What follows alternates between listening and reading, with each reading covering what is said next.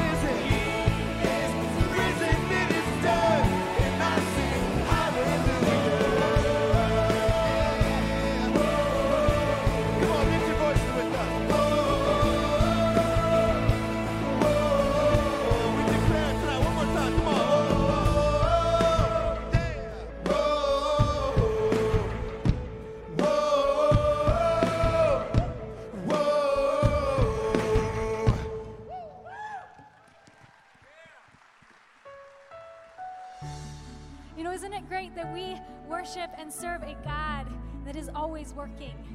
He is always healing. He is always present. He is always with us.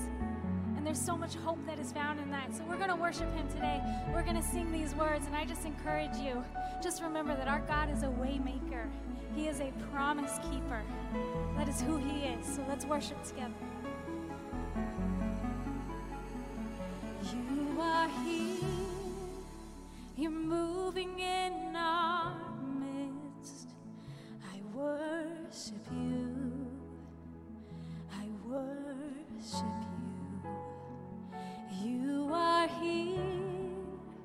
You're working in this place. I worship you. I worship you. Come on, sing it out. You are here. You're moving in our midst. Yes, you are. I, worship, you. I worship you. I worship you. You are here. You are here. You're working in this place. I worship you. I worship you. Sing it out. You are waymaker, miracle worker, promise keeper light in the darkness, my God, that is who you are. That is who you are, yes. We make miracle work, promise keep, light in the darkness, my God, that is who you are. Sing, you are here. You are here touching every heart, touching every heart. I worship.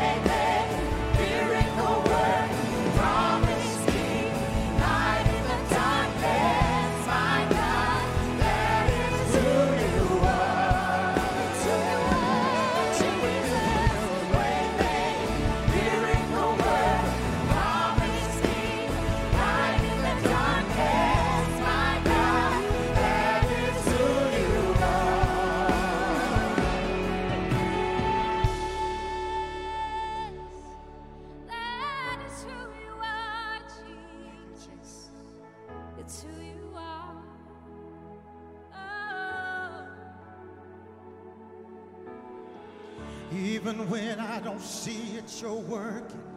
Even when I don't feel it, you're working. You never stop, you never stop working. You never stop, you never stop working. Even when I don't see it, you're working. Even when I don't feel it, you're working. You never stop, you never stop working. You never stop.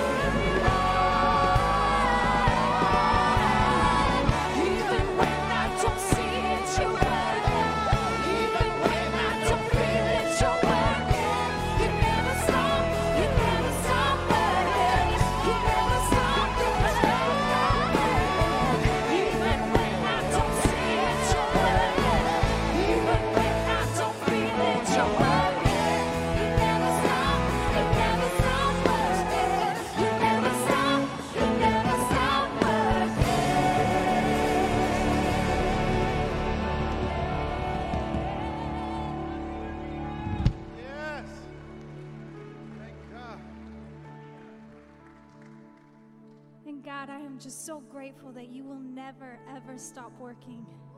You will never stop working for me, God, for all of us. You are a waymaker, God. Even though there are so many times when I know I, I, I can't see it, God, you are working. You are in the center of it. And I put my trust in you. And so that is why I worship you. That is why we worship your name and your name alone, God, because you are good and you have our best interests. We love you. Amen. Well, you may be seated. Well, it has been so great having Corey up here, worshiping with him again. it's always great when he comes and visits us. So he's got another song that he's going to share with us tonight. So take it away.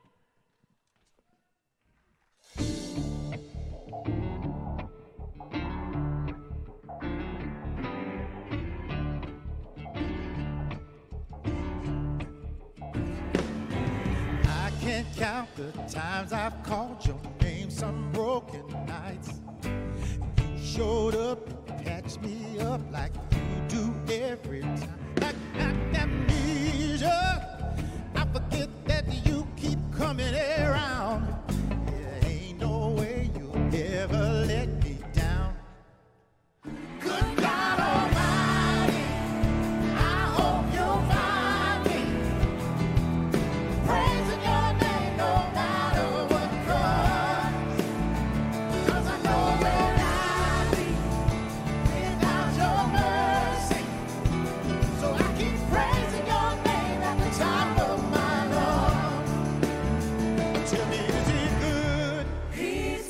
Tell me, is he God? He's God.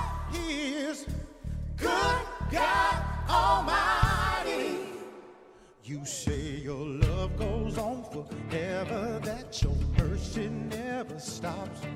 So why would I assume you be somebody that you're not? Like the sun in the morning,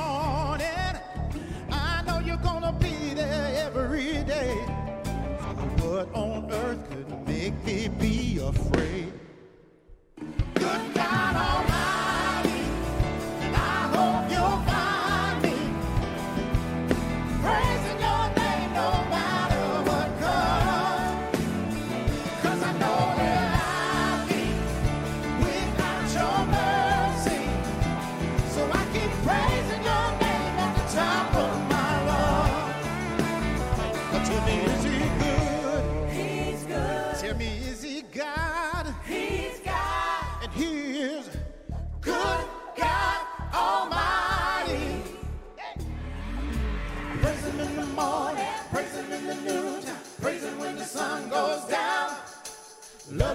Morning, love him in the noontime, love him when the sun goes down.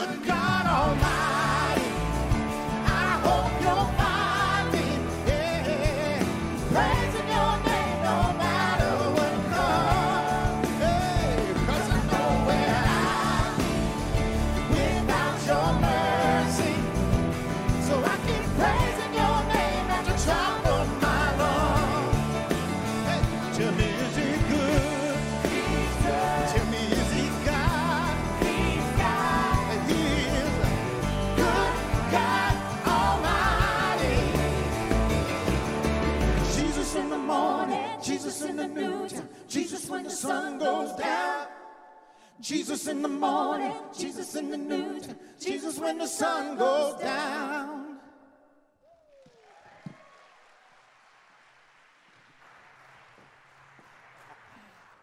All right. Thank you, guys. All right, how we doing? Doing okay? It's not raining. It's not as cold. We're You just here. realized you walked up here, and after they just sang this great song about good God Almighty, and you went, "All right." Uh, I felt like it, it, it needed more. Well, you know what? If you would hurry up and get out here, you could be first, and you could tell them what you think. Well, stairs are really tall. Yeah, I know. You're out of breath. You got to get your breath back. Okay. Uh, anyway, glad that you guys are here. If you're watching online, thanks for watching. You, you know what? You've already kind of made fun of me. I feel like I should probably make fun of you for a moment here. Oh, why Is- not? Yeah, why not? Um, Bring so it on. Most of you guys, were you guys here last Saturday night? Who was here last last Saturday night? Regular Saturday night. Okay. Who was here Sunday morning last week? Was it anyone here Sunday morning? Okay, so we got a couple. So here's what's funny. is last week we were uh, we, it was cold. It was a very cold weekend. Stinking cold. It's very cold. And um, you did your sermon, great, It was incredible. awesome. And uh, and then the next morning, you called me at s- around seven o'clock in the morning. Actually, I didn't call you. You're right. Your wife, uh, my mother, called me at seven o'clock and said, "Hey, you know we have service in like two hours from now. Your dad's not going to be able to make it." I said, "Wha- "Just because it's cold outside? I know that he's old and fragile, but come on, man. Like let's." Let's man up. Wear some mittens. Get up there and make it happen. Where, and uh, where's some mittens? I don't know that. I saw Ch- Charlie wore mittens last week when he was doing worship, and it's Charlie, just stuck in my mind true? ever since. So No yeah, he did. And you know, there were the ones without the, the fingertips on them. You know, it's very cute. Anyway, uh, and so I got to do the sermon last weekend off the cuff. I got to make it up. So that's why you should be here in person. Those of you who are online and can be here in person, you never know what's going to happen. And here's what's funny. I heard it was like your best sermon, like in months. That's what I heard. That's rude. I'm serious. No, it's not rude. Rude. It's not. I heard it was a great sermon. Really, I just heard it was so much better than the Saturday night. Anyway, it's fine. May- it's fine. That may also be It's fine. true. Yeah, yeah, yeah. It's fine. Okay, so we're not doing the sermon together. Actually, there's so many things like announcements that are taking place that they said it was going to take both of us to get through all of them. So we better get started because we got to get through these. Okay, first one is um, oh. So if you are new here, if you're, you know, this, even in this last season, all right, so let's just say you started coming to Seacoast um, since this whole pandemic or you started watching online here, we have this thing that we have done for a few years now that we've become famous for that we're bringing back, which are called butter bars. All right, and so butter bars are, ooh, yes, they're an incredible dessert. And so if you are new, please just go over to the uh, container, introduce yourself. They're not going to make you fill out anything. You just got to say, hey, here's my name, um, and I'm new here, and they're going to give you a butter bar, and you will be so happy that you did. All right, so make sure you go and you grab But one you of have those. to come. I, oh, You have to be if- here. If you're at home, don't don't email us. Don't. We're not sending No, you one. uh-uh. You got to come. You gotta be here. You gotta be here. Yeah. And get one. Yep. Okay. Good. Uh, so the other thing is, if uh, if you um, want to help with the food drive, we have still we're still handing out food to people. Lots of people um, handing out food to families who um, just are struggling right now. If you want to be a part of that, uh, it's February 6th from 9 to 11 in the ranch house. Come by. You don't have to even get out of your car. You can just open your trunk. We'll get it out. And they need just basic stuff, you know, just basic stuff, or even uh, gift cards for food. Um, and that would be great. That's February 6th, Ranch House, 9 to 11. Yeah. So uh, this next announcement kind of surprised me. Is there's this thing called the, the the Super Bowl that's taking place in a couple weeks. I didn't even know we did sports anymore, to be honest with you. Not that I w- knew before You- all of you this don't know that the there was difference either sport. Uh, yeah. Who's playing, by the way? It is Kansas City and um, Tampa Bay, right? Tampa Bay? Yeah, yeah. Yep. Young quarterback, old quarterback. Which one's going to win? Do you think? Young one. Young quarterback. Yeah, I'm pretty sure. What's his name again? I can remember. Is it Mahomes. Pa- Mahomes. Patrick Mahomes. Mahomes, yeah. Something like that, yeah. See how I, I, I knew that? You- He's you in a commercial. Anyway. anyway, so we're doing uh, we're doing a super. We have this like we have these traditions, and through this whole season, we are keeping all the traditions alive. We did December nights, we did all that stuff, and we do this Super Bowl where we have a whole field that takes place, and we do some contests, and it's usually Team Doyle against Team Cody. And I don't want to brag, but last year I did win. So I don't want to brag, but the nine years before that, okay. you came in second. Hey, you're only as good as your last uh, as your last competition. So I think I did take that's that what you one. keep saying. Yeah. Okay. All right. So anyway, so be here because we're gonna have food after. We're gonna tailgate. It's gonna be a great time. We're gonna have some fun uh, activities that you can do. So just be here. It's a really fun service, and we uh, we we just have a blast at it. So, Exactly. Okay. Good. All right, February 13, 14. All uh, our children's program is going to be up and running. And so we've kind of, you know, there are some things that are more Wait, wait, wait. important. I feel like you didn't build that up enough. I feel like you like you kind of just threw it out there. But it's been a year since we've had all of these programs on That's the true. weekend. It So like you got to like here. Let's, let's backtrack a little bit, right. and you got to sell it. Okay. So like, hey. You know, I've heard that there's a lot of parents out there with young people, like young babies, and like they're running around, and they're just like, "What do I do with this child for Is now?" this any better than what I just did? I, I'm not. I'm not feeling the. I'm not feeling the build, man.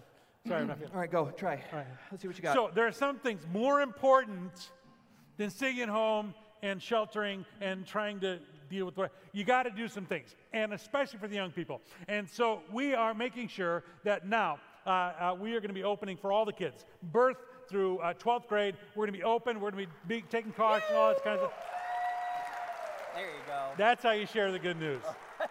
We're actually fired up about it. The youth department is all fired up. They got all kinds of stuff. We're building special places for some of the kids because we don't want to spread them all over the campus. We want to keep them kind of close to the tent here, but also very safe. So we're building some new rooms. We're doing some great stuff. The children's department knocking out of the apartment, uh, knocking out of the park. Park. It's a sports metaphor. You won't get it. And uh, anyway, they're doing a great job. It's gonna be fun. So make sure you get your kids here for it. Okay, so that means that um, if they're if they're uh, babies, toddlers, all the way up to junior high and high school are all going to be available on the weekends now. Exactly. Okay, so make sure you're here. And um, we, if you go on our Instagram and our Facebook, we've actually been posting all the construction pictures because we have remodeled a bunch of the rooms in order to make space so that we can continue, continue to keep everybody safe. Exactly. So it is Exactly. going to be. I, I Great know stuff. I have lots of friends who are so excited for their babies to be gone for an hour. Okay. um, oh, last one is you. Offering. Is that the one? See ya. hey, thanks for your help. Really. Yeah, you couldn't have done it without me, right? okay, all right. Hey, listen, uh, one of the things that's amazing to me, and, I, and is a constant source of amazement to me, is that we are still going and still going strong, and you guys are still faithful in your giving. And I want to say thank you for your generosity. We had a little hiccup at the end of the last year there, and it got taken care of. And so I just want to say thank you to all of you. Please continue to be generous.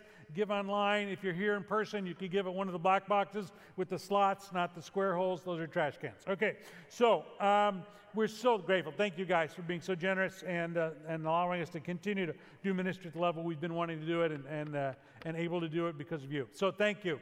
So we're in this detox series, and today I want to talk about detoxing. Uh, we talk about detoxing your mind. Uh, I'm going to talk about detox, and we, I think we're either are or have talked about detoxing your body. Um, uh, I want to talk about detoxing your soul. And so here's the word. I want to kind of rephrase. Uh, sometimes you need a fresh picture of something uh, to kind of get a fresh uh, angle on it. And so I want to give us a fresh picture of detox because you might be thinking, you know, from rehab, like drugs or something, or, or like spirulina. Do you know what that is? It's a cleansing thing that you drink and it cleans you out.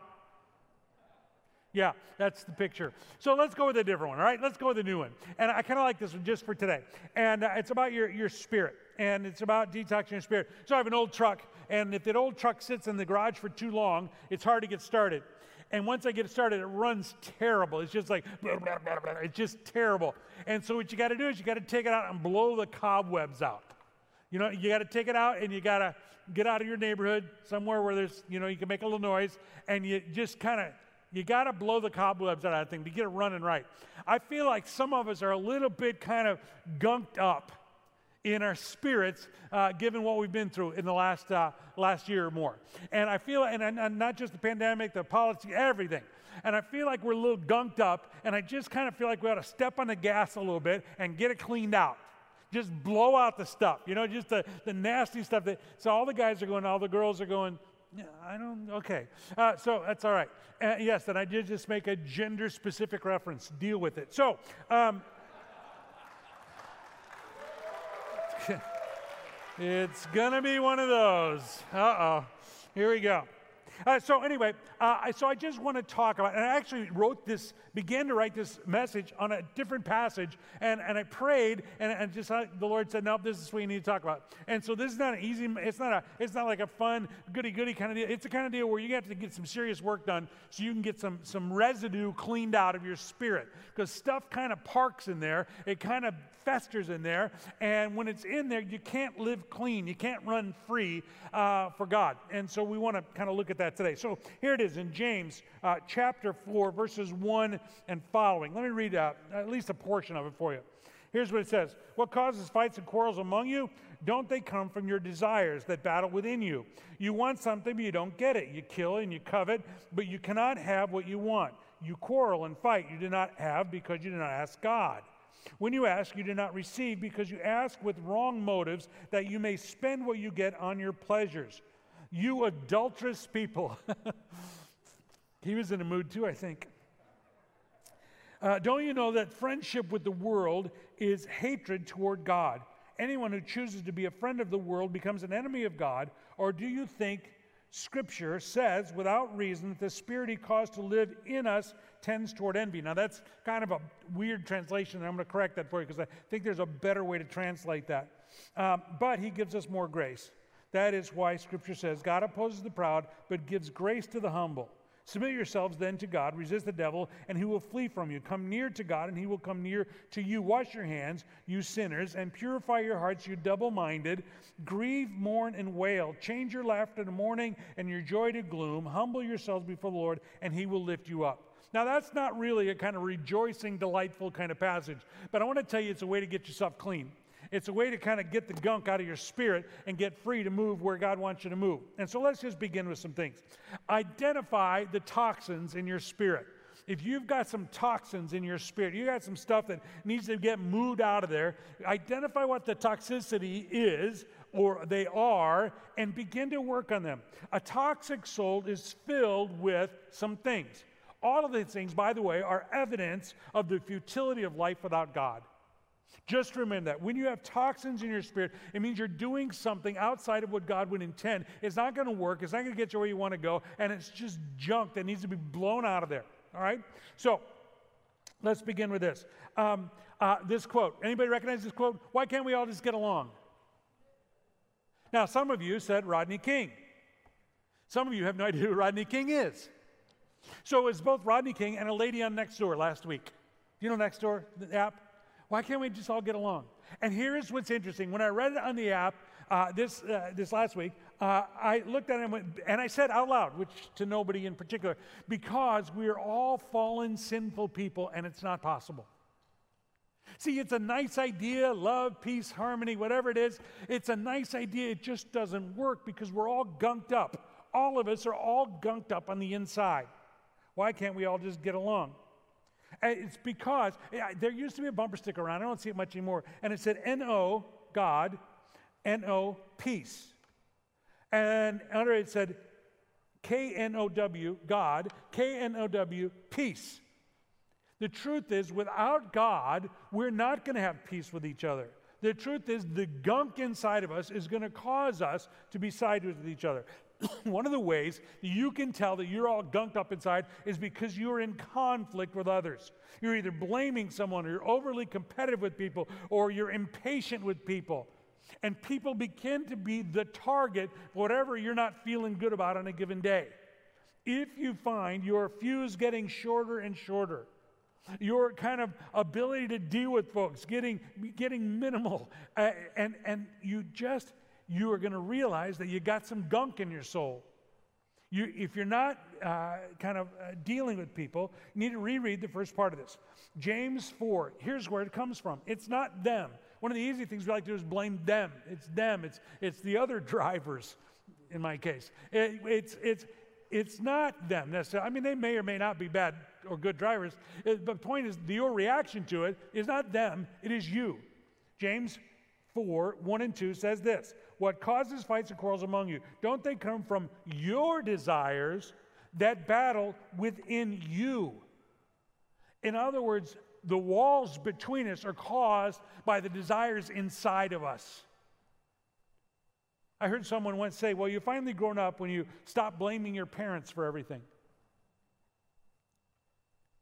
The reality is, we have finally grown up spiritually. We stop blaming others for whatever is wrong and start looking first at ourselves and saying, okay, Holy Spirit, what is gunked up in here? What kind of desires within me might be causing this?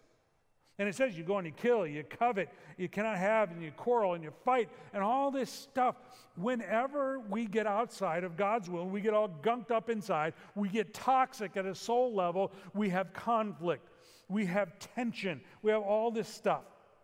Um, and it's not that we shouldn't disagree with each other. There are people that we should disagree with. There are people we should vehemently disagree with. But if I'm living in tension, if I'm living in conflict internally because of this, it's not that.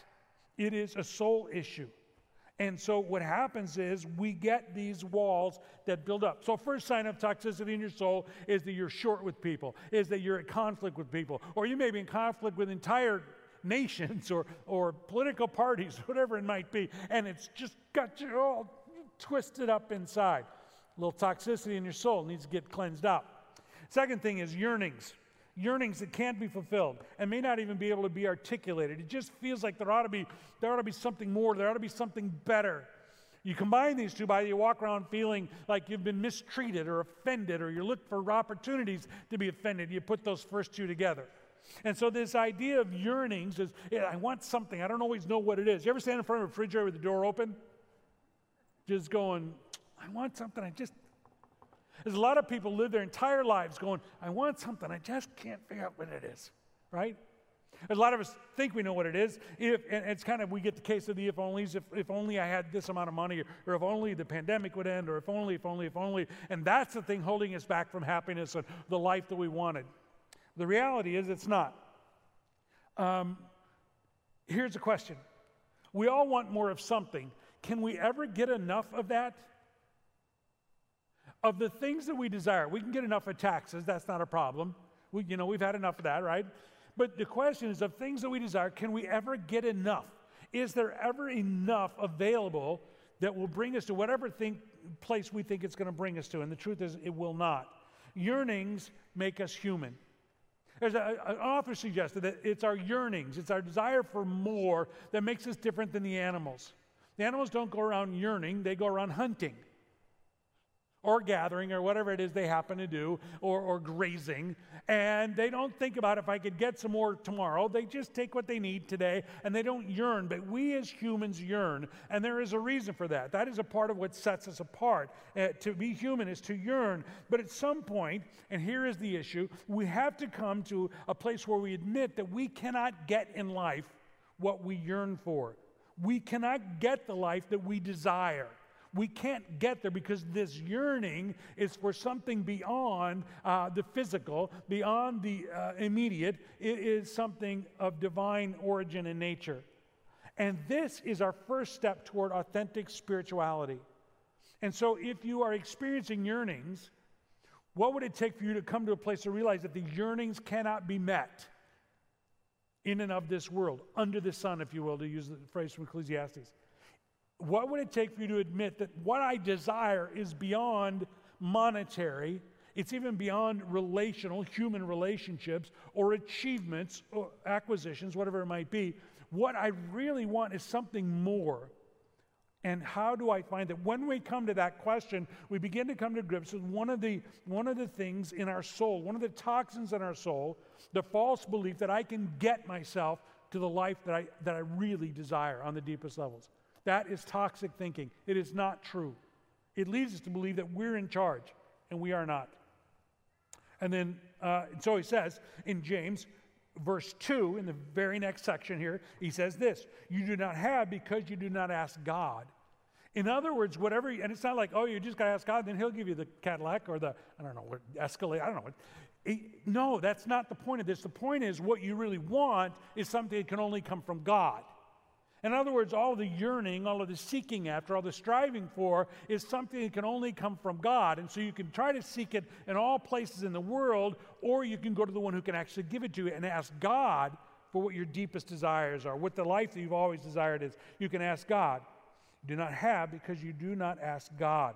You're seeking the wrong thing in the wrong place and you're seeking someone, something greater from someone greater is what you're really after. And until you realize that you got a little sickness in the soul, you got to detox that and get that out of there. And by the way, this detox isn't a once kind of thing. Every time I park my truck and I leave it there for a few weeks, I gotta, I gotta fire that sucker up and get it cleaned out again, blow the cobwebs out. What happens is it settles back in. And this kind of thinking I may have at one time said, I'm a Christian. Most important thing is Jesus. Most important thing is going to heaven. Most important thing is loving God.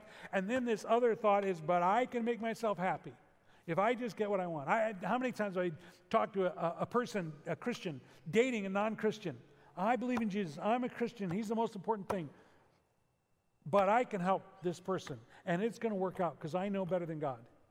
It's not. It's either this or it's this. That's what you're going to find in this passage. There are two options in life. I'm going to live by his wisdom or I'm going to live by mine. So, first one is conflict. The first thing you got to get blown out of there is conflict. Uh, and just as constant conflict at all times with everybody everywhere. The other one is yearnings, yearnings that you think that if, when, then kind of thinking. It's not true. And then the third one I'll call blurred lines, to borrow a phrase from a song, I think. Um, and, uh, and I have heard a lot of people say this recently, and I have said it myself. And it says this nothing, it's something like this Nothing is as clear as it used to be. There's a lot of gray in the world right now. Um, it's hard to know what's true right now. Things are all mixed up. when things start to get mixed up, things get a little gray, they get a little fuzzy in your brain. What's right? What's wrong? You may be focusing on the wrong things. You may be taking in the wrong information. You may be all about the wrong thing. That's a pretty good indication you've got some toxins in your soul. And we need to stop. Here's what James says.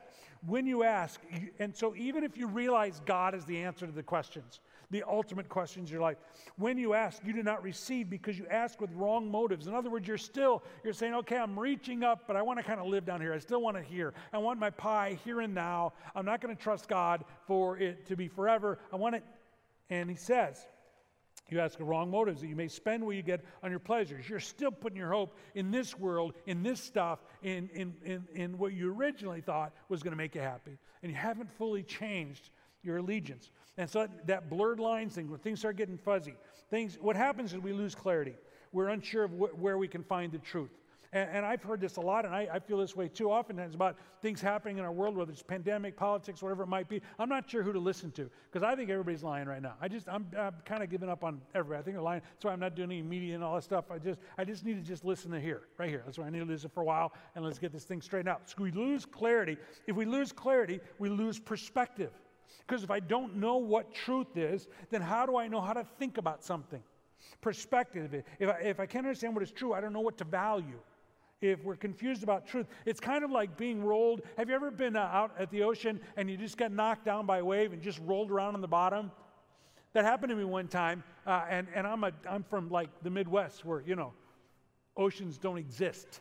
And, uh, and I was out there and I was swimming with all these guys, all grew up serving and stuff. And I'm swimming, and there's kind of a double break. It was after a baptism. And so the, the, I went out there, and the first, uh, first break kind of knocked me down. I went, oh, I'll just swim under. So I got to the bottom and swam, popped up just in time for the second break to hit me. Eight times in a row, that sucker knocked me down. By about time number six, I didn't know which way was up. I was feeling around trying to feel the bottom to know which way to try to swim. I was in trouble, man. I think of a lot of us are swimming in our lives. We don't know which way is up. You ever hear of a pilot flying in fog and, and, and goes to go up and instead they go down? Because they're confused. I think we have a lot of people living in a world where they don't know what's true. They've lost clarity. They've lost perspective. If I don't know what's true, then I don't really know how to be, and I don't know what to do. And I think if we lose clarity, we lose perspective, we, we have no priorities. We have no idea what to invest ourselves in, what to, what to do in our relationships. If, if, there, if we don't know what's right or what's wrong, if we don't know how to choose what's first and what's last, James says, again, when you ask, you do not receive. You ask with wrong motives. We're confused about what even to ask for. And so, if we see any of these, and there are a whole bunch of others, these are the three that I kind of drew out of this passage that kind of reminded me of. If there's, if there's ongoing, consistent conflict going on relationally in your world, if you have this yearning, there ought to be more, there ought to be something better, there ought to be something else than what I'm experiencing. And if there's blurred lines, I'm not quite sure what's true, I'm not sure what's right, I'm not sure what the priorities are anymore. I'm off balance in this deal. If any of those are true, you may have some toxins in your soul that need to be dealt with. So the question then is how do we deal with them? And here is what James would say James says, stop being friends with the world. Stop being friends with the world.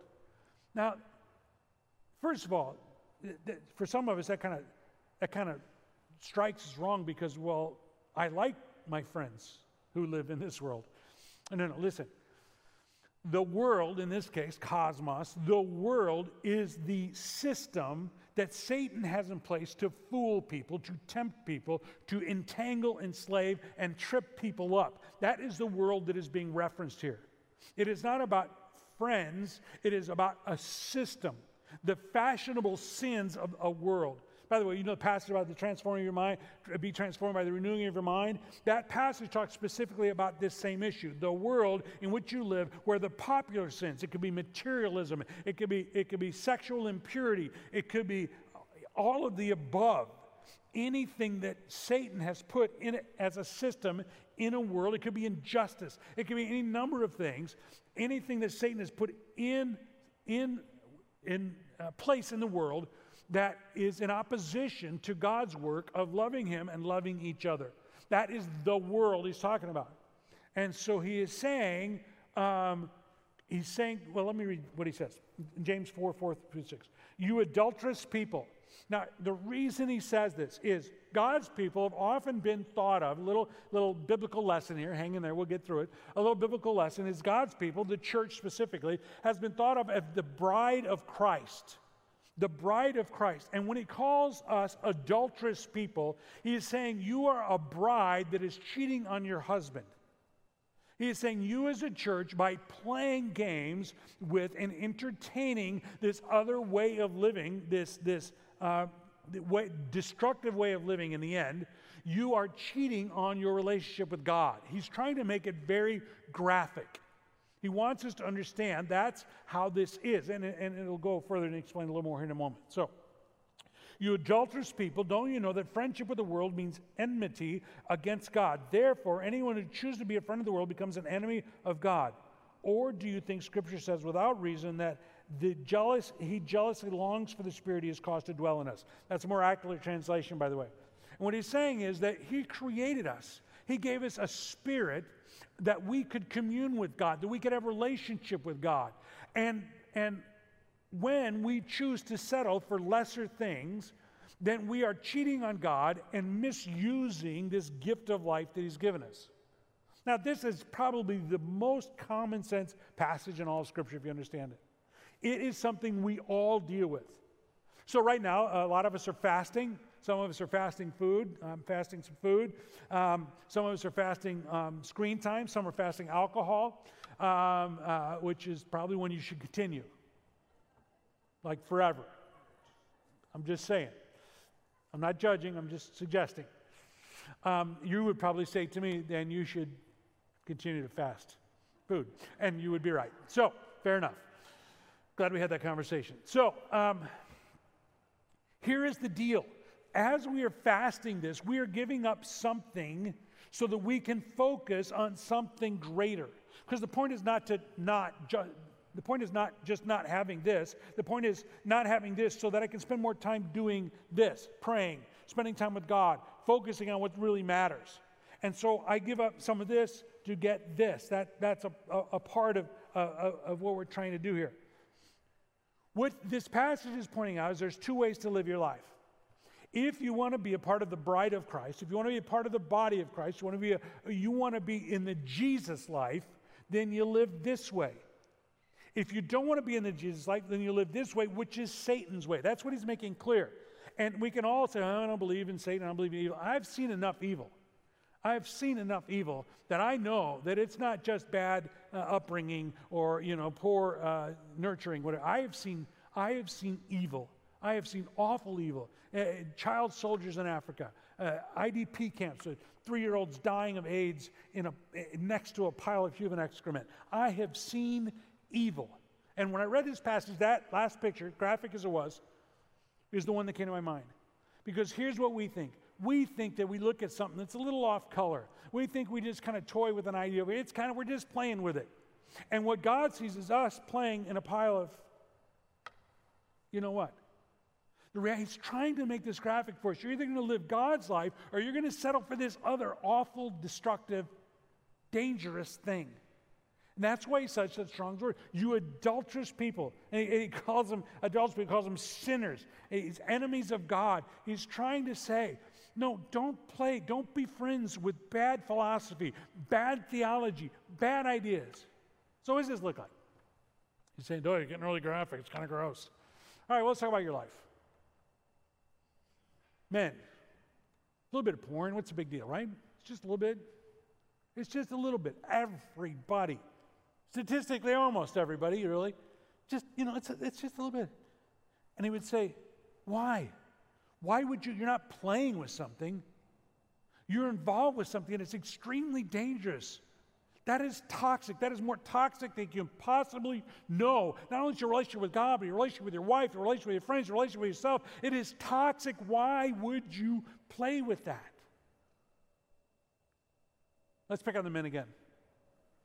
Bible says that I'm to be true to my wife.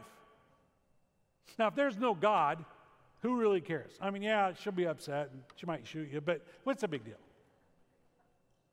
But if there is a God and there is this possibility of a life that is beyond what I can self generate, that was intended for me from my very birth and before, and that will go on forever. If that is the reality, why would I even want to play games over here? But we do. We, we, we look at that and we go, oh, it'd be really nice. It'd be really fun. It'd be good for a while. It's this over here, this over here, this over here, this, this uh, cheat on the cheat on the business deal, whatever it might be.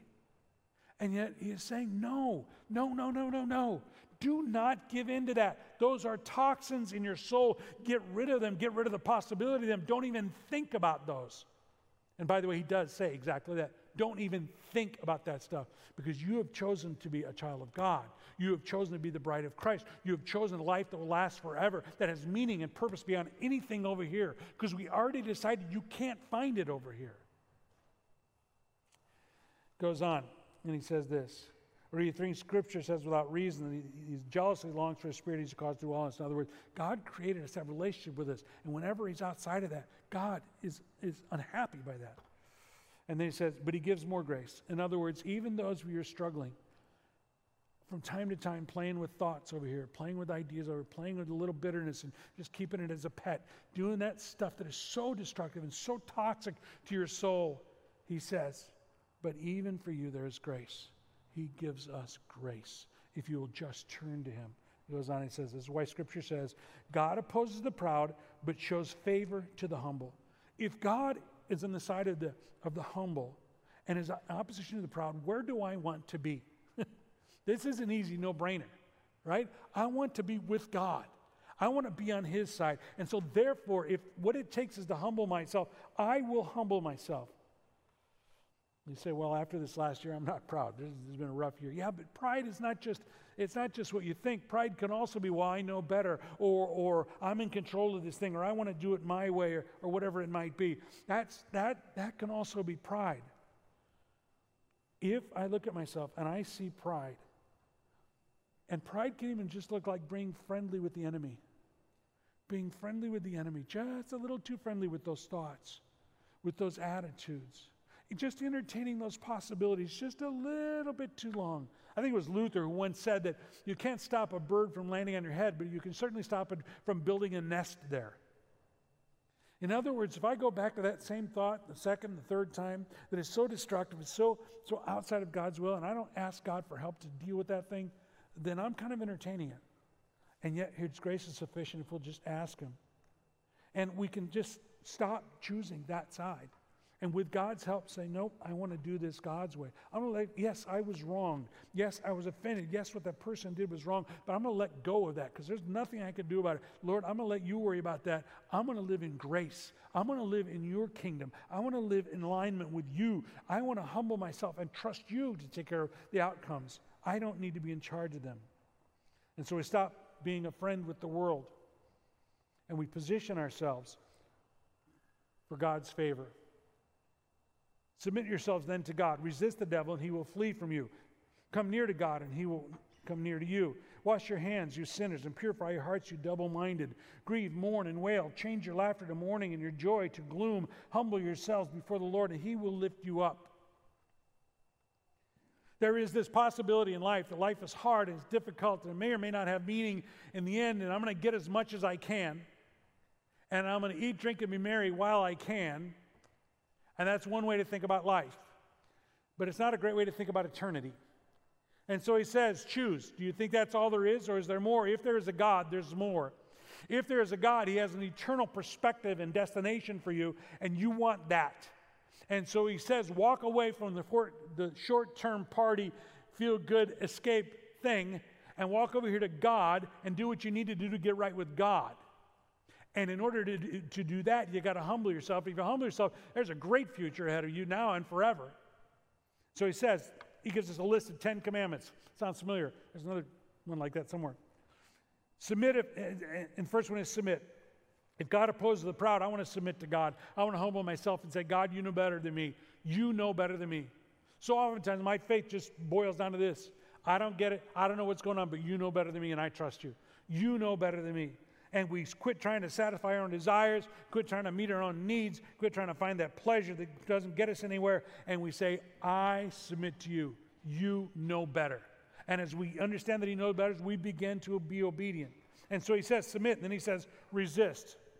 Some of us, as simple as tonight, could just sit down and talk to God and say, God, these thoughts have been haunting me. I've been playing with these thoughts. I've been entertaining these thoughts. I don't think I would ever act on them, Lord, but these thoughts are not honoring to you. I ask you right now to help me, and I'm going to tell Satan to, re- to go, to resist, to turn those thoughts, because you need to understand the origins of those thoughts. Those thoughts didn't just show up. They showed up to destroy. They showed up to kill and destroy and to steal from you the life that God has for you. That's what Satan does. Those thoughts, Lord, with your help, I'm going to resist Satan. I'm going to tell him to flee. I'm not going to entertain those. And if I have to tell him to flee every minute for the next hour, I'm going to do that because I'm going to trust in you, God, because you have a better idea. So resist. And then come near. Come near to God. You can't make both pleasure and God your priority. You have one priority, and it needs to be God. And if it's God, then I'm going to come near to God. He'll take care of the rest. I can come near to Him. Come near. He's waiting, He's willing, He's so patient. One of the words you'll see in my prayer time very often is patience. God, I can't believe you're so patient with me. And then it says, wash your hands. This is about your external behavior. Change your behavior. My mom, my mom's funny. My mom is, uh, she's, uh, she's a character. She's watching. Hi, mom. And, uh, and she told me a story. I haven't asked her permission, but she's not traveling right now, so I'm safe. And, uh, and she told me a story, and it's about a guy in the church. She's been a part of, uh, my dad was on staff there in, until he passed, and, and they've been a part of this church, and my brother pastors, and started uh, for over 20 years. And they've known these people a long time. And she was telling me a story about calling a young man over. Now, I happen to know this young man. She called him a young man. He's 45. But anyway, she called this young man over. He hadn't been to church in a while, and she'd heard some rumors that he was out messing around, cheating on his wife, and doing some stuff, I think. And, and she, called, she called him over and said, Come here. I could say his name. I remember his name. Said, uh, him by name. Said, Come here. Why don't you straighten up and act right? Now, you're not going to tell a woman of her age and her maturity that she can't say that to you because she's known you for almost 25 years. And she can say that to you. And she should say that to him. And he acknowledged, yeah, you're right. I, I, need to do better. I need to do different. Now, I don't know about you, but that's the kind of environment I actually want to be in. I want to be in the kind of environment where it's not just the Holy Spirit, me, Spirit telling me to straighten up and act right. But if any of you see me doing something wrong, I want you to come to me in love. I don't want you to broadcast it, you know, on the networks. Not the first time anyway. Catch me a second time, fair game. I'm not talking about doing something obvious, sinful. I'm not going to shoot anybody in the parking lot. But if you see me talking to someone or having an attitude, the people in my life that I care about, they, they are required to. I ask them to come and confront me if I'm not acting right. If I need to wash my hands, if I need to change some behavior and I'm not seeing it or I'm, I'm ignoring it, you can help me get there, do it. Because we need to be willing to coach each other and encourage each other to wash our hands, to get in line with God, get our souls detoxed.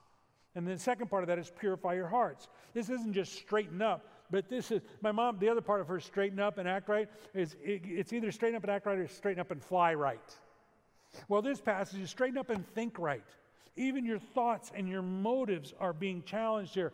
Put those under the, under the spotlight of uh, the Holy Spirit and begin to deal with those. And let God guide you out of that toxicity in your soul. If you're carrying bitterness towards someone or someone has hurt you, I understand. We can all get people, we can gather people around us who all tell us how awful it is and how mean they are. The problem is at the end of that little complaining session, that little pity party, none of us are better off. None of us are more like Jesus. We're just a little closer to the enemy's territory. It's quiet. You know how quiet it is? Because that's good preaching, that's why. And then he goes on and he says, and he says, he says, grieve, mourn, wail. He's contrasting the party life, if you will. Go out, get yourself a new car, get you what makes feels good, you know, have another gallon of ice cream, whatever it is that makes you feel good. he's saying that's not going to get you there. The short term fixes don't get you. They just wake up with a headache in the morning. What he's saying is you need to look at what you really did. Don't try to forget the situation you're in.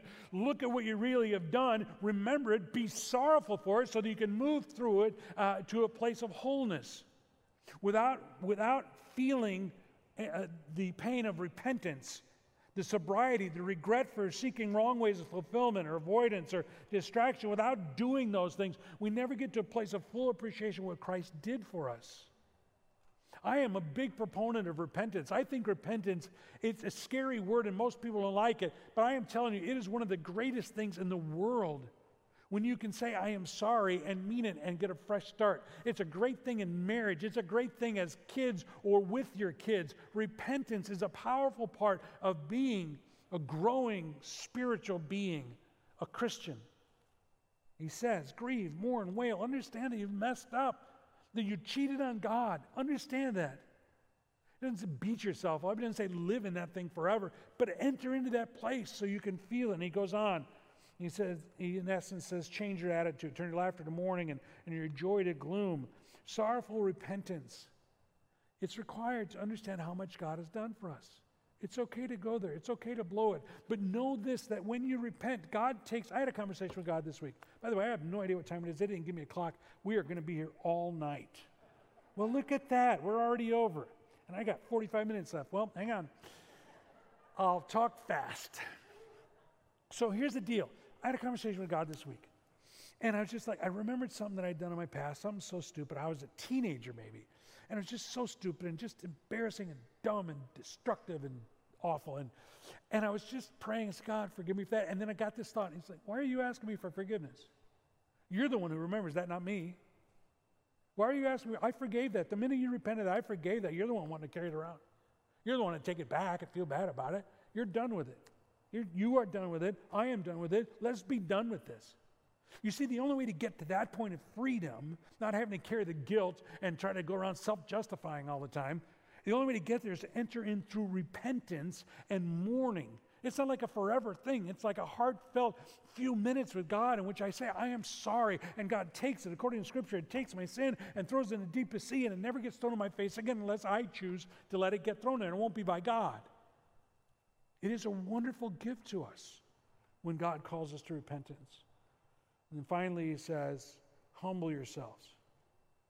Humble yourself by repenting of transferring your affection from God to the temporary pleasures of this world. That's how you get your soul cleaned out. That's how you detox your soul. That's how you blow the cobwebs out of that thing. You get the gunk out. That's how you do it. And you do it with God, and you do it in earnest, and you do it. And then he says in verse 10, here's where we're getting to, by the way. And you don't get to skip any of the verses before that to get there.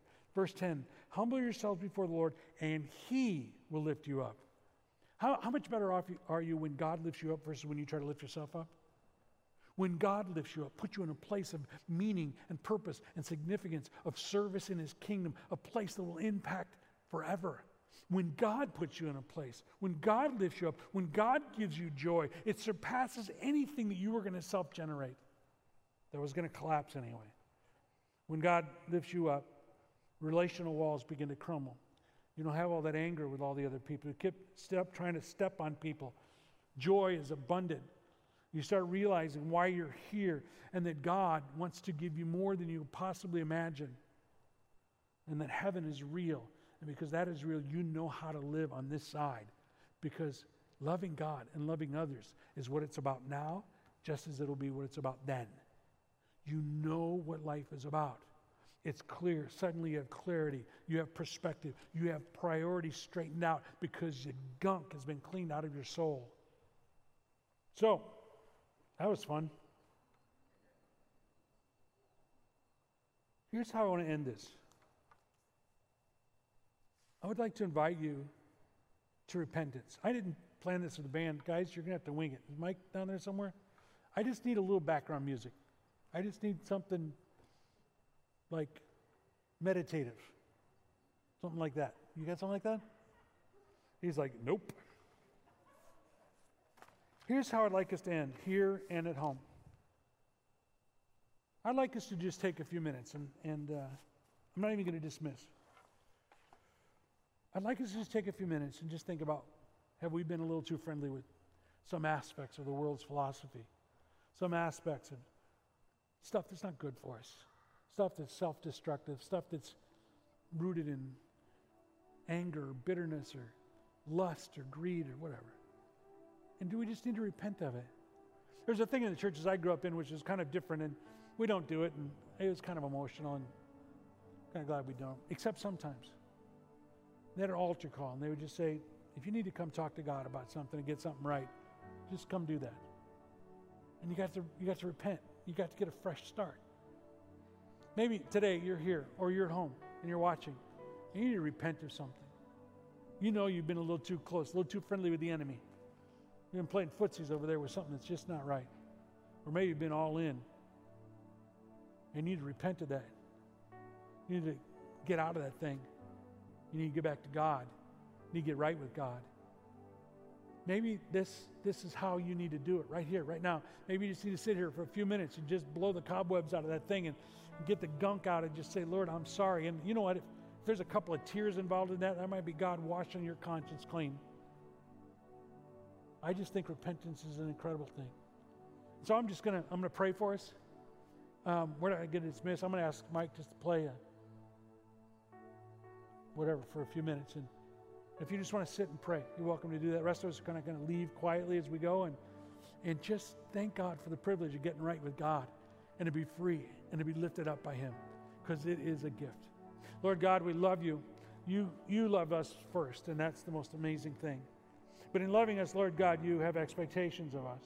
Not punitive, not punishing us when we mess up, but inviting us to live a better life, to lift us up to a, better way of thinking, a, a better set of values, a better set of understandings and principles in life, and yes, a better relationship, one with you. And so today, right now, in this in this relational faith that we have, with this relationship with you that is the most important thing knowing you and loving you and loving each other.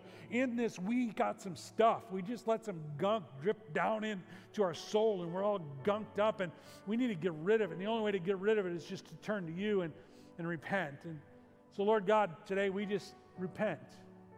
Repent of the selfishness, repent of the self pity, repent of the anger and the bitterness, repent of the dependency on things that are not of you. We repent of entertaining ideas that are not honoring to you and aren't going to grow us at all. And Lord, we repent of trying to do life on our own and thinking we know better. And Lord, we repent of letting the affections that we're, we were created to have for you and relationship we're intended to have with you, we, we, have allowed those to drift into something so much less and so, so toxic. Lord, we repent. We just say, I'm sorry. Lord, we know you're not going to hold it over our heads forever, beat us up over it. You're going to forgive us because that's what you do. That's what you promise to do. If we'll sincerely repent, you will forgive us and embrace us and lift us up. Give us a life so much more in line with what you intend and what we always wanted. So, Lord God, today we come to you and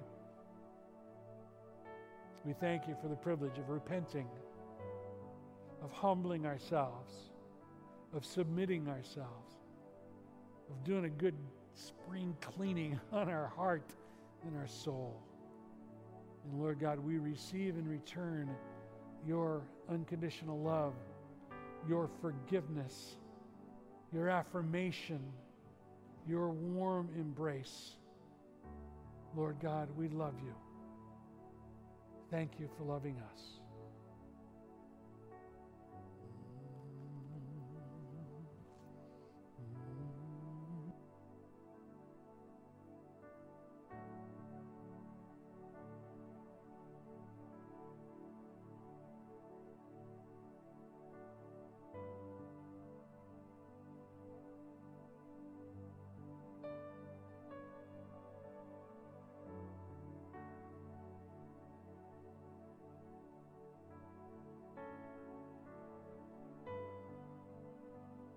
We hope you enjoyed this message, and remember, we also have live outdoor services underneath our tent at Saturdays at 5 p.m. and Sundays at 9 a.m. You can always join us online at seacoastgrace.org or on our YouTube and Facebook pages to hear these messages in real time.